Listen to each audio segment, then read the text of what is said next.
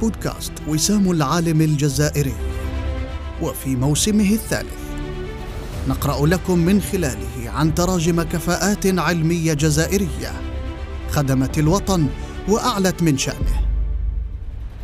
نتتبع مسار حياتهم من النشأة إلى الأثر العلمي والاجتماعي، نفتخر بمؤلفاتهم واختراعاتهم وإنجازاتهم الفكرية والمعرفية، نرسخ بها القدوة في نفوس الناشئة ونبعث بالأمل في فكر الشباب. بودكاست وسام العالم الجزائري، نعم, نعم للجزائر, للجزائر علماؤها. بودكاست وسام العالم الجزائري، سير كفاءات جزائرية، العدد التاسع والأربعون، حول المسيرة العلمية للدكتور أحمد بوبكور، الخبير في مجال الكهرباء والطاقة. من بين ما يجتذب انتباه القارئ للسيرة الذاتية للبروفيسور أحمد بوبكور المنشورة في موقع المدرسة الوطنية المتعددة التقنيات أنه ورغم أزمة العشرية السوداء التي مست الوطن، فقد تولى العديد من المسؤوليات الأكاديمية التي كانت هدفاً لكل من أراد تحطيم الجهود العلمية في الجزائر، وبقي في منطقة كانت تعد من بين المناطق الساخنة في تلك الفترة. بل يجد المطلع على السيرة الذاتية أيضاً إنتاجاً علمياً غزيراً وحركية متواصلة لخدمة العلم وأهله. لقد انطبع تعامله مع التردد العالي في شخصيته، فحول أزمة التسعينيات إلى تيار منخفض يحرك به المشاريع العلمية في الجزائر. الأستاذ الباحث أحمد بوبكور من مواليد الفاتح من أبريل سنة ألف وتسعمائة واثنين وخمسين بولاية بسكرة، قضى جل طفولته فيها والتحق بمقاعد الدراسة في عام ألف وتسعمائة وسبعة وخمسين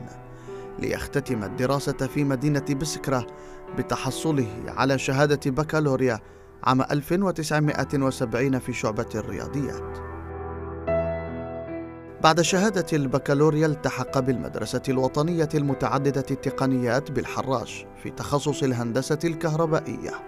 وتحصل على شهادة مهندس سنة ألف وتسعمائة وخمسة وسبعين. انتقل الباحث بوبكور بعدها مباشرة إلى بولندا لمواصلة تدرجه في البحث والتكوين، فتحصل على شهادة الدكتوراه في التخصص ذاته في شهر ماي عام ألف وتسعمائة وتسعة وسبعين من المدرسة المتعددة التقنيات في وارسو، حاليا جامعة وارسو التقنية، بعد أن استفاد من منحة الدراسة للدكتوراه المقدمة من طرف جامعته بإشراف البروفيسور جانوس جاكوبوفسكي، الذي يعد من أشهر العلماء البولنديين والعالميين في مجال التردد العالي. وفي فترة وجوده في بولندا ما بين ألف وتسعمائة وخمسة وسبعين و ألف وتسعمائة وتسعة وسبعين قام الباحث أحمد بوبكور بالعديد من التربصات العلمية في مجال تخصصه، منها تخصص في تقنيات التردد العالي بمعهد التردد العالي بالمدرسة العليا المتعددة للتقنيات في وارسو سنة ألف وتسعمائة وستة وسبعين، تكوين بحثي حول تلوث العوازل بالمعهد الوطني للطاقة بجليفيس في بولندا سنة ألف وتسعمائة وسبعة وسبعين، تكوين في مقاييس التردد العالي والتفريغات الطويلة بالمعهد الوطني للتقنيات الكهربائية وارسو سنة ألف وتسعمائة وتسعة وسبعين. عاد البروفيسور بوبكور بعدها إلى الجزائر وشغل مهام متعددة بداية من سنة ألف وتسعمائة وتسعة وسبعين، إضافة إلى التدريس، منها منصب رئيس اللجنة التربوية لقسم الهندسة الكهربائية، ورئيس قسم العلوم الأساسية، ورئيس قسم الهندسة الكهربائية،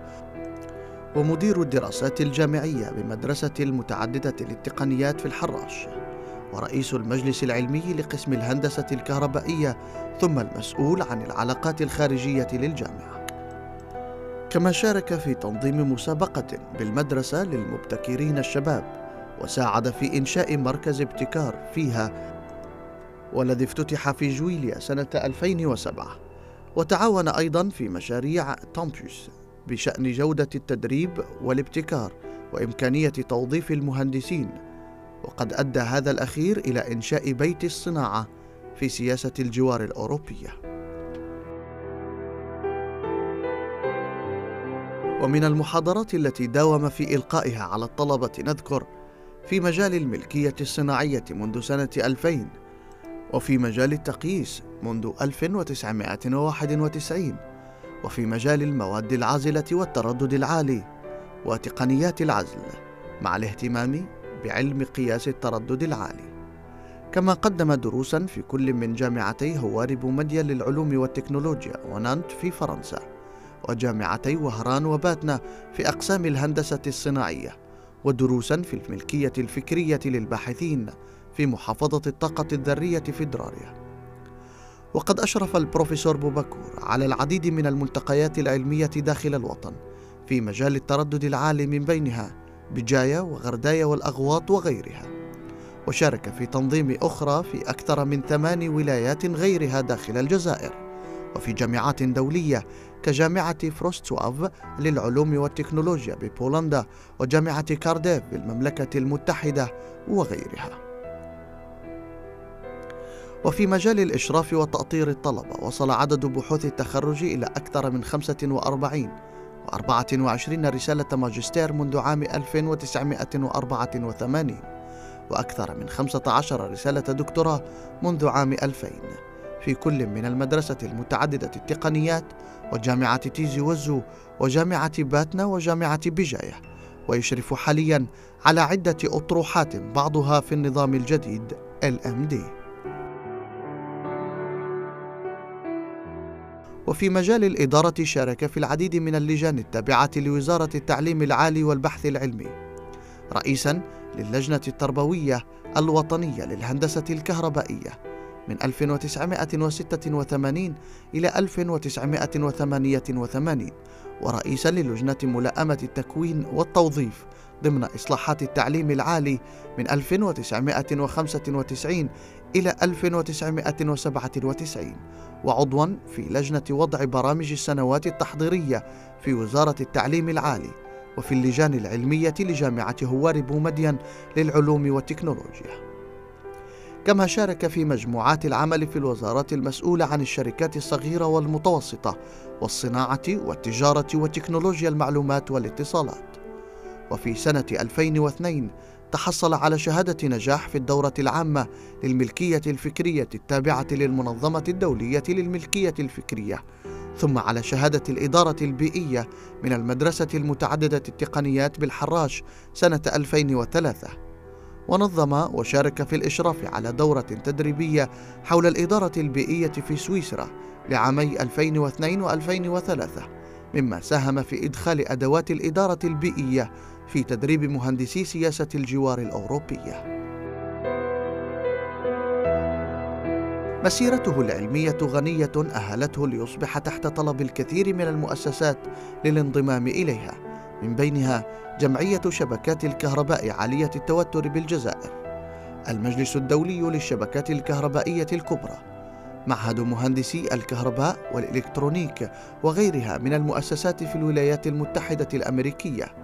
جمعية التعليم وجمعية علوم الذرة والبلازما لعدة سنوات، شبكة مختبرات الفحص والتحليل، والجمعية الجزائرية للتكنولوجيا سات سنة ألف وتسعمائة وتسعة وتسعين، والمجلس العلمي للمدرسة المتعددة التقنيات العسكرية ببرج البحري ما بين ألفين وثلاثة وألفين وسبعة. من سنة ألف وتسعمائة وثمانين إلى غاية شهر أوت ألفين وواحد وعشرين نشر ستة وخمسين منشوراً في مجلات مشهورة عالمياً،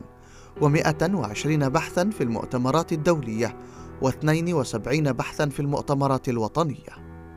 هو عضو أيضا في هيئة تحرير المجلة الدولية لهندسة الكهرباء والطاقة التي تم إنشاؤها عام ألفين وسبعة من جويليا ألفين وأربعة عشر إلى أوت ألفين وتسعة عشر، وعضو في هيئة التحرير ومحرر مشارك لمجلة علوم القياس والتكنولوجيا، وأيضا محرر مشارك وعضو في هيئة تحرير مجلة علوم الهندسة منذ جانفي سنة ألفين وواحد وعشرين.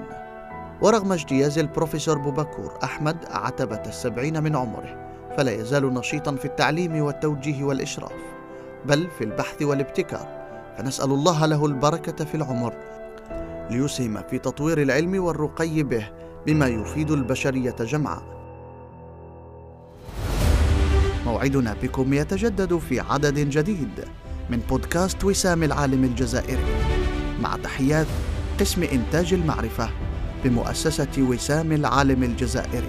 نعم نعم للجزائر علماء.